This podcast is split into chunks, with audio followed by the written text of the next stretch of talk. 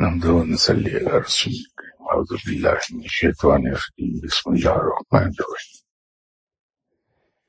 ایک سلپ میرے پاس آئی ہے کہ کچھ عرصہ قبل تک روحانیت کے موضوع پر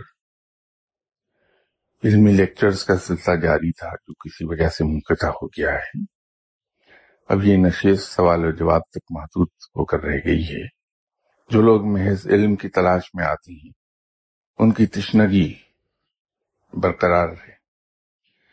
اگر مناسب سمجھیں تو وہ سلسلہ دوبارہ ایک مستند بات یہ ہے کہ انسان کے علم میں اضافہ تشکیق کے ذریعے سے ہوتا ہے۔ سوال دو طریقوں سے جنم لیتے ہیں۔ ایک، تشکیق اور دوسرا تجسس۔ علم کے حصول کا بہترین ذریعہ۔ تشکیق اور تجسس کے ذریعے پیدا ہونے والے سوالات کے جوابات سے ہوتا ہے۔ میرے لیے تو آسان ہے کہ میں جو دل اور دماغ میں آئے میں کیسا چلا جاؤں، لیکن اس طریقے سے علم کی تشنگی باقی رہ جائے گی۔ سوالات اور جوابات کے ذریعے جو انسان علم حاصل کرتا ہے، وہ ہمیشہ جامع ہوتا ہے۔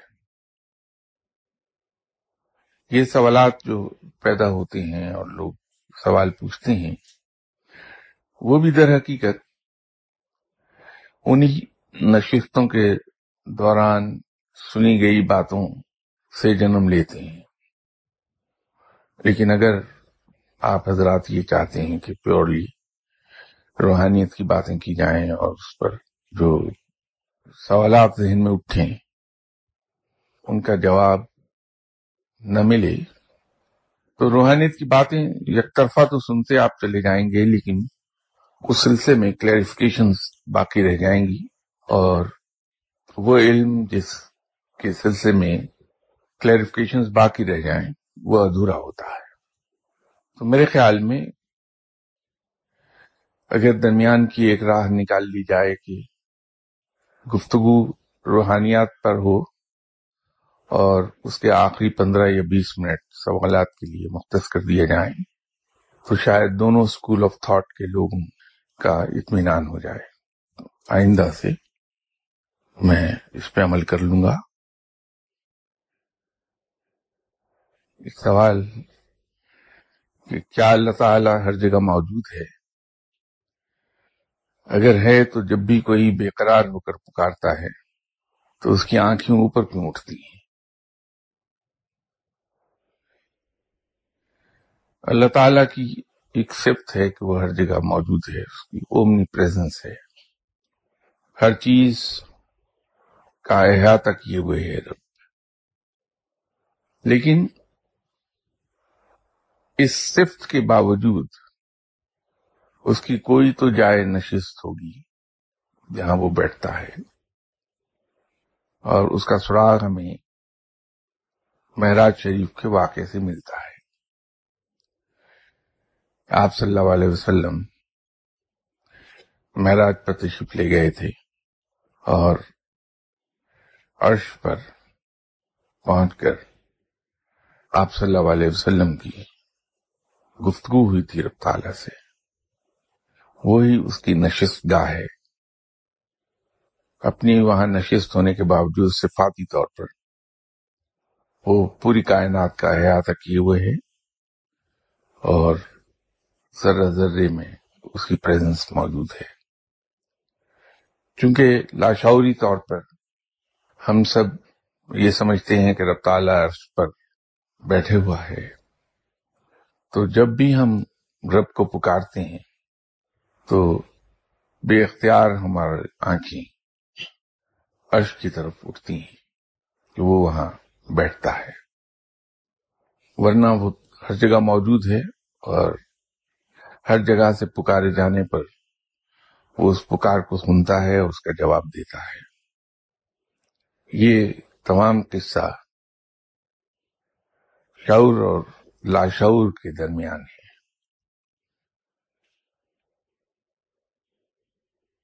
ایک سوال اور ہے کہ آپ نے پیر اور مرید کے حوالے سے لیکچر میں پیر اور مرید کا تعلق یہ بتایا ہے کہ مرشد صرف اپنے مرید کی رہنمائی کرتا ہے، جبکہ ہمارے ہاں ایک بہت بڑے ولی اللہ گزرے ہیں جن کا نام حضرت میاں محمد بخش صاحب ہے اور ان کے مرشد کا نام پیر شاہ قاضی حضرت دمنی والی سرکار ہے۔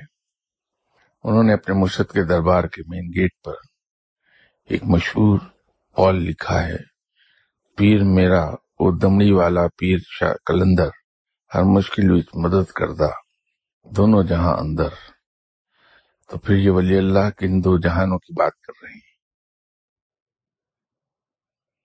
ہمارے یہاں ملک کی تقسیم سے پہلے ایک بڑے پہلوان گزرے۔ جن کا لقب تھا رستم زمان اور کہا یہ جاتا تھا کہ دنیا کے سب سے طاقتور ترین پہلوان ہیں۔ کون جانے کہ دنیا میں کتنے ایسے لوگ ہوں گے جو ان سے زیادہ طاقتور ہوں گے، لیکن وہ لائم لائٹ میں نہیں آئے۔ لیکن ان کو ان کی کارکردگی سے خوش ہو کے رستم زما کا خطاب دے دیا گیا تھا۔ اس کا مطلب یہ نہیں کہ دنیا میں ہر شخص کو انہوں نے ہرا لیا تھا۔ اسی طرح کیونکہ پیر اور مرید کے درمیان علم کے رشتے کے علاوہ ایک رشتہ دل کا ہوتا ہے کہ انسان اپنے استاد سے بے پناہ محبت کرتا ہے۔ اس محبت میں وہ یہ سمجھتا ہے کہ اس کے استاد ہر ہر جگہ اس کی مدد کو پہنچیں گے۔ بالکل اسی طرح جس طرح سے رستم زمان کو ان کی کارکردگی پر خوش ہو کے دنیا کا سب سے طاقتور ترین آدمی مان لیا گیا۔ یا جس طرح ایک ماں اپنے بچے کو دنیا کا سب سے خوبصورت ترین بچہ سمجھتی ہے، خواہ وہ شکل و صورت کا کیسے ہی کیوں نہ ہو۔ اسی طرح ہر مرید اپنی محبت میں اپنے استاد کو دنیا کا سب سے زیادہ علم رکھنے والا انسان سمجھتا ہے اور اس سے توقعات جو وابستہ ہوتی ہیں، اس محبت اور ان توقعات کی وجہ سے وہ یہ سمجھتا ہے کہ دنیا اور آخرت میں دونوں جہاں میں وہ میری مدد کریں گے۔ حالانکہ یہ ہم سب کو معلوم ہے کہ روز حساب کوئی کسی کے کام نہیں آ سکے گا۔ ہر شخص کو اپنا حساب دینا ہے۔ تو یہ سمجھنا کہ ہمارا مرشد روز حساب ہمارے کام آئے گا، جب حساب کتاب ہمارا ہو رہا ہوگا، اس وقت ہماری کوئی مدد کر سکے گا۔ وہ درست نہیں ہے۔ اسلام اعتدال کا سبق دیتا ہے۔ تو اگر ہم محبت میں بھی اعتدال کے دائرے میں نہیں، تو وہ خود ہمارے حق میں بہتر ہوتا ہے۔ جب مرشد اور شاگرد کا تعلق میں بیان کر رہا تھا، تو میں نے ایک چیز اور عرض کی تھی کہ مرید پر لازم ہے کہ وہ اپنے پیر کو انسان سمجھے، اسے انسان ہی کے مقام پر دیکھے۔ اور ہر انسان کی طرح اس سے بھی غلطی کی توقع رکھے کہ میرے مرشد یا میرے پیر انسان ہے اور انسان خطا کا پتلا ہے، ان سے بھی غلطی ہو سکتی ہے۔ جب ہم اپنی محبت میں بھی ایک اعتدال میں رہتے ہیں اور اپنے مرشد کو یا اپنے پیر کو انسان سمجھتے ہیں، تو پھر ہمیں نہ تو مایوسی ہوتی ہے، نہ جھٹکے لگتے ہیں۔ جب ہم دیکھتے ہیں کہ ہمارے مرشد سے، ہمارے پیر سے کہیں کوتا ہی ہو گئی، ورنہ اگر محبت میں اتنی دور چلے جائیں کہ ہم پیر کو اور مرشد کو انسان سے بالتر سمجھنے لگیں، سپر ہیومن سمجھنے لگیں، تو پھر ہم اس سے غلطی کی توقع نہیں رکھیں گے۔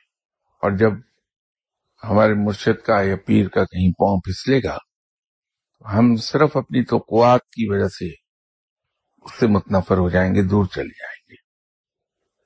تو یہ ایک بڑا نقصان ہوگا۔ اگر ہم اسے انسان سمجھتے رہے تو پھر اس کی کوئی کوتاہی اس کی خطا یا اس کے پاؤں پھسلتا ہوا دیکھ کے ہمیں مایوسی نہیں ہوگی، ہم اسے انسان سمجھ کے معاف کر دیں گے۔ اور ہمارا پیر اور مرید کا اور محبت کا وہ تعلق اسی طرح قائم رہے گا۔ اسی طرح جب پیر کسی وقت آپ کی مدد کو نہیں پہنچتے آپ کی کسی الجھن کا کوئی اچھا حل نہیں بتا سکتے، تو پھر ہم مایوس نہیں ہوں گے۔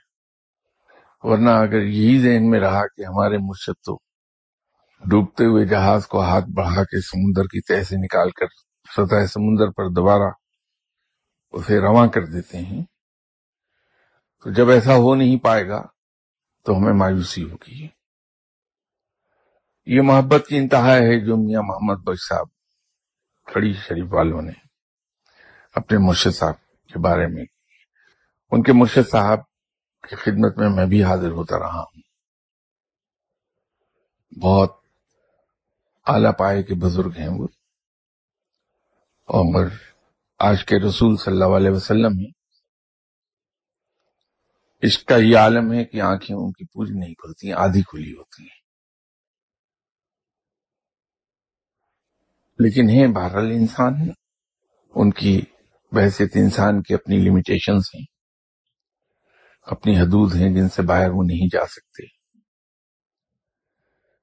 شاعری تو ویسی بھی مبالغہ، آرائی ہی کا نام ہے کہ اس میں انسان کا ایکسپریشن مبالغے کی طرف۔ جاتا ہے۔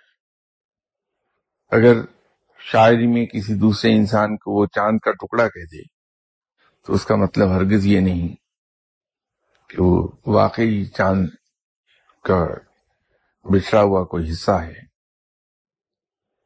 اگر شاعری میں کسی دوسرے انسان کے چہرے کو کھلا ہوا قرآن کہہ دے، تو اس کا مطلب یہ نہیں کہ وہ واقعی قرآن ہو گیا۔ یہ ایک ایکسپریشن ہے جو ایک مرید نے اپنے پیر کے ساتھ محبت کا کیا ہے، اس کو اسی رنگ میں لے لیجیے، ورنہ انسان کا ولایت کے کسی بھی مقام پر فائز ہو، وہ رہے گا انسان اور اس کی اپنی لمیٹیشنز وہی رہیں گی جو ایک انسان کی ہو سکتی ہیں۔ یہ تو نہ رکھیے کہ آپ کے مرشد روز حساب کام آ جائیں گے۔ بالکل کوئی نہیں کام آئے گا۔ ہر انسان کو اپنا حساب خود ہی دینا ہوگا۔ میں ایک بار پھر یہ عرض کر دوں کہ جب میں یہ بات کہہ رہا ہوں تو میں خدا نخواستہ جناب پیر شاہ غازی صاحب کے مقام کو نیچے نہیں کر رہا۔ جیسے میں نے عرض کیا کہ میں ایک زمانے میں ان کے مزار پر خاصا ریگولرلی جاتا رہا ہوں اور حاضری دیتا رہا ہوں۔ ان سے میری ملاقات بھی وہیں ہوئی۔ ان کو دیکھا میں نے اور میں بہت متاثر ہوا۔ خود میرے اپنے دل میں ان کے لیے بہت محبت ہے پیر شاہ قاضی صاحب کے لیے۔ لیکن اپنی تمام تر محبت کے باوجود میں انہیں سمجھتا انسان ہی بہت علم والے آدمی ہیں، بڑے پائے کے ولی ہیں، سب ہیں۔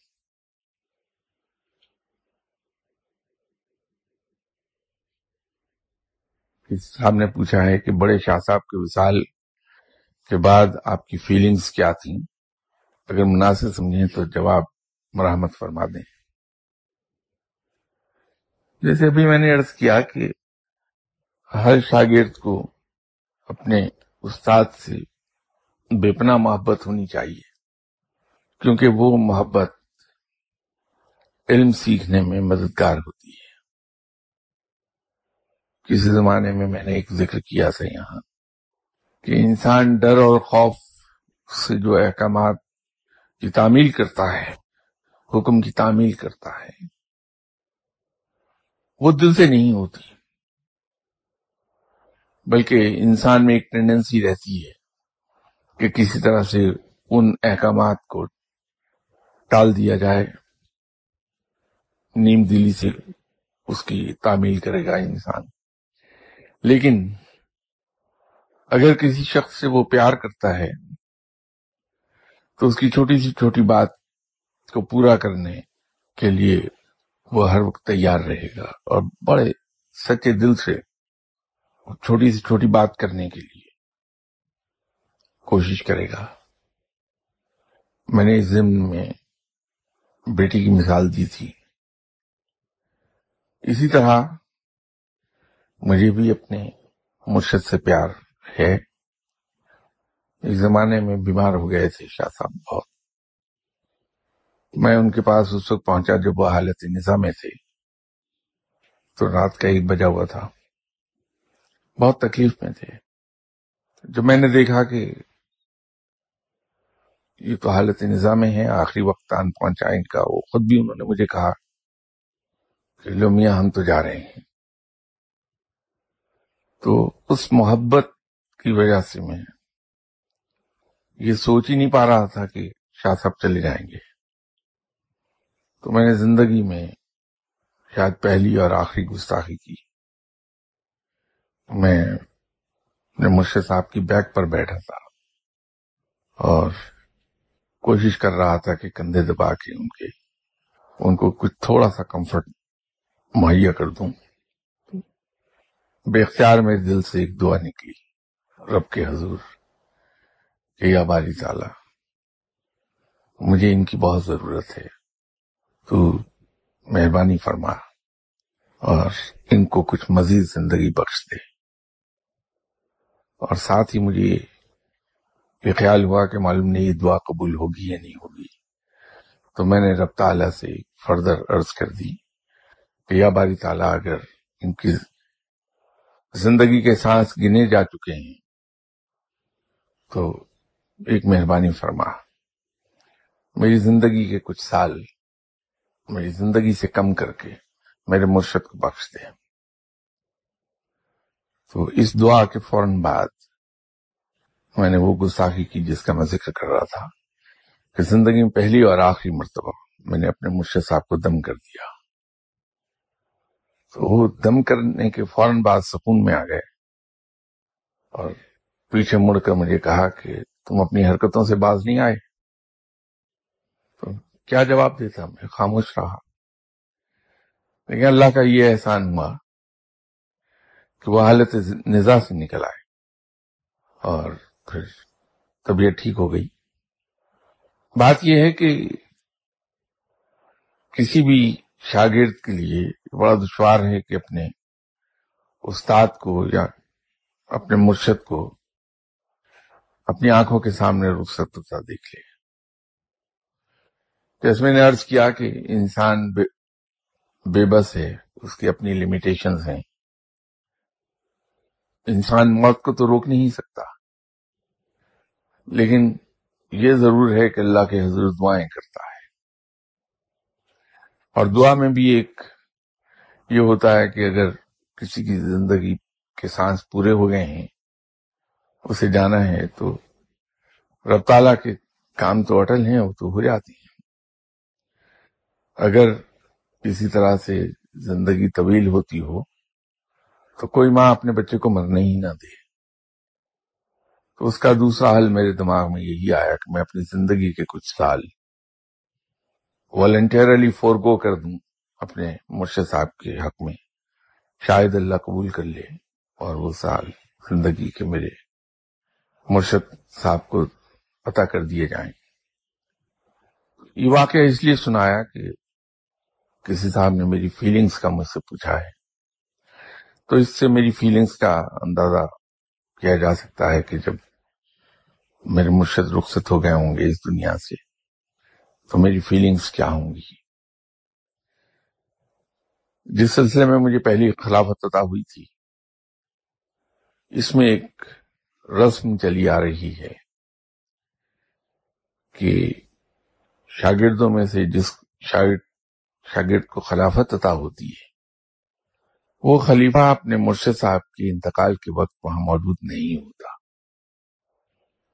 بلکہ انتقال کے فوراً بعد پہنچتا ہے اور اپنے مرشد کا فیونل اپنے ہاتھوں سے کرتا ہے۔ کفن دفن کے انتظامات خلیفہ ہی کے ہاتھوں ہوتے ہیں۔ یہ اچھا ہوا کہ میں، میرے مرشد صاحب جب اس دنیا سے رخصت ہوئے تو میں وہاں موجود نہیں تھا۔ ورنہ میرا خیال ہے کہ اس کو برداشت کرنا دشوار ہوتا میرے لیے۔ لیکن دو چیزیں اس میں ہیں، ایک صبر اور دوسری اللہ کی قضا پر راضی ہونا۔ تو مرشد صاحب سے محبت اور یہ دل کی خواہش کی مجھ سے جدا نہ ہوں۔ اس کا مطلب ہرگز یہ نہیں کہ انسان چیخو پکار کرے، غم کا اظہار دوسروں پر کرے، بلکہ اپنے مرشد کی تعلیمات کو ڈیمونسٹریٹ کرنے کا میرا خیال ہے، اس سے بہتر موقع کوئی نہیں ہوتا۔ جب مرشد ہاتھوں سے نکل رہا ہے، تو انسان اپنے مرشد کی تعلیمات کے عین مطابق صبر، برداشت اور رب تعالی کے فیصلے پر بخوشی، رضا، راضی ہونے کا اظہار۔ کرنے کا بہترین موقع وہ ہے۔ آسان لفظوں میں اس کو یوں کہیے کہ یہ ایک ٹیسٹ آتا ہے انسان کی زندگی میں کہ اتنی عزیز ترین چیز ہاتھ سے جا رہی ہے اور اس وقت انسان سب کچھ اپنے اندر ضبط کر کے بہت نارمل بیہیو کرے ایز اف کہ کچھ ہوا ہی نہیں۔ تو اس ٹیسٹ میں پاس ہوتا ہے۔ مرشد آپ کے، آپ کو یہی سکھاتے ہیں کہ جو کچھ رب تعالی کی طرف سے آ جائے، اس کو ہنسی خوشی تسلیم کر لے انسان۔ کسی بزرگ نے رضا کی تعریف اس طرح سے کی تھی کہ جس طرح خوشیاں ملنے پر انسان خوشی کا اظہار کرتا ہے، نعمتیں ملنے پر خوشی کا اظہار کرتا ہے۔ تو مصیبت پڑنے پر بھی اسی خوشی کا اظہار کرے۔ یہ رضا ہے۔ تو رضا رضا الہی پر راضی ہونا تو بنیادی تعلیمات میں سے ایک تعلیم ہے۔ باقی انسان سمجھتا ضرور ہے کہ مرشد کے چلے جانے کے بعد میں اب ہر قسم کی مسائب اور ہر قسم کے پرابلمس کے سامنے ڈائریکٹلی ایکسپوز ہو گیا ہوں۔ درمیان میں ڈھال کوئی نہیں رہی۔ اور ساتھ ہی اسے ذمہ داری کا احساس ہونے لگتا ہے۔ یہ وہ مشن جو میرے مرشد چلا رہے تھے، اس مشن کو مجھے چلانا ہے۔ اور اپنے مرشد صاحب کا نام بلند کرنے کے لیے۔ اس مشن کو پہلے سے زیادہ بہتر طریقے پر چلانا ہے مجھے۔ یہ فیلنگز بھی ساتھ ہی پیدا ہوتی غالباً جن صاحب نے مجھ سے پوچھا ہے، وہ خاص اینگل سے اسے جاننا چاہ رہے ہیں۔ تو وہ اینگل میں عرض کر دیتا ہوں۔ ایک بار مرشد صاحب نے فرمایا کہ میں تو فقیر آدمی ہوں، درویش ہوں۔ میرے پاس جو جس مقصد کے لیے آتا ہے، میں کوشش کرتا ہوں اس کو وہی کچھ دے دوں۔ دنیاوی فائدے کے لیے لوگ آتے ہیں، دعائیں کرانے کے لیے لوگ آتے ہیں۔ میں ان کے لیے دنیاوی فائدے ہی کی دعا کر دیتا ہوں۔ جو دنیا کے حصول کے لیے آتے ہیں، میں ان کے، ان کو دنیا کے حصول کے طور طریقے بتا دیتا ہوں۔ تو میرے بارے میں فرمایا کہ تمہارا چہرہ تو مجھے بہت دیر پہلے دکھایا گیا تھا کہ تمہارا حصہ میرے پاس ہے، لیکن تم نے آنے میں بہت دیر کی۔ اس لیے جب تم آئے تو میں نے تمہارا حصہ جو میرے پاس تھا علم کا وہ فوری طور پر تمہیں دے دیا، کیونکہ تمہیں بھیجا ہی میرے پاس علم کے لیے گیا تھا۔ اور پھر اس علم کی خوبی بیان کی، جس کو پبلکلی بیان کرنا شاید مناسب نہ ہو۔ تو جو خوبی انہوں نے بیان کی، اس علم کی، اس سے خوش ہو کے میں نے ان کی خدمت میں عرض کی کہ حضور، اب تو پھر دو آدمی ہو گئے اس علم کے۔ تو فرمانے لگے کس طرح؟ ایک آپ اور ایک میں۔ کہنے لگے، یہ بھی تمہاری بھول ہے۔ تم تو علم کی معراج کو اس وقت پہنچو گے جب مجھے دفن کر کے بہتر قدم فاصلے پر جا کر فاتحہ پڑھو گے، تو اس وقت علم کی معراج کو پہنچو گے۔ تو الحمدللہ ویسے ہی ہوا۔ وہ بہتر قدم پیچھے آنے کے بعد فاتحہ پڑھی۔ تو احساس ہوا کہ میرے وزن میں کچھ اضافہ ہو گیا سڈنلی وہ میرے جسمانی وزن میں اضافہ نہیں ہوا تھا، بلکہ علم اپنے پورے زوروں میں آیا تھا۔ اس وقت باقی دنیا تو یہیں چلتی رہتی ہے۔ مرشد رخصت ہو جاتے ہیں، ماں باپ رخصت ہو جاتے ہیں۔ انسان زندگی کے معاملات اس طرح نبھاتا رہتا ہے۔ پھر بتائیے، ضرور اللہ سے دعا ہے کہ اللہ مجھے توفیق عطا فرما دے کہ جس طرح میرے مرشد صاحب نے مجھ پر احسان کیا تھا مجھے، یہ علم عطا فرما کے، اللہ کی راہ دکھا کے۔ بہت بڑا احسان ہے ان کا میرے اوپر۔ تو میں اس احسان کا ایک معمولی سا حصہ ہی چکا دوں۔ وہ اس طرح سے کہ میں اپنے مرشد کا نام اس دنیا میں بلند کر سکوں۔ یہ خواہش ہے میری اور اللہ تعالیٰ میری اس خواہش کو پورا کر دے۔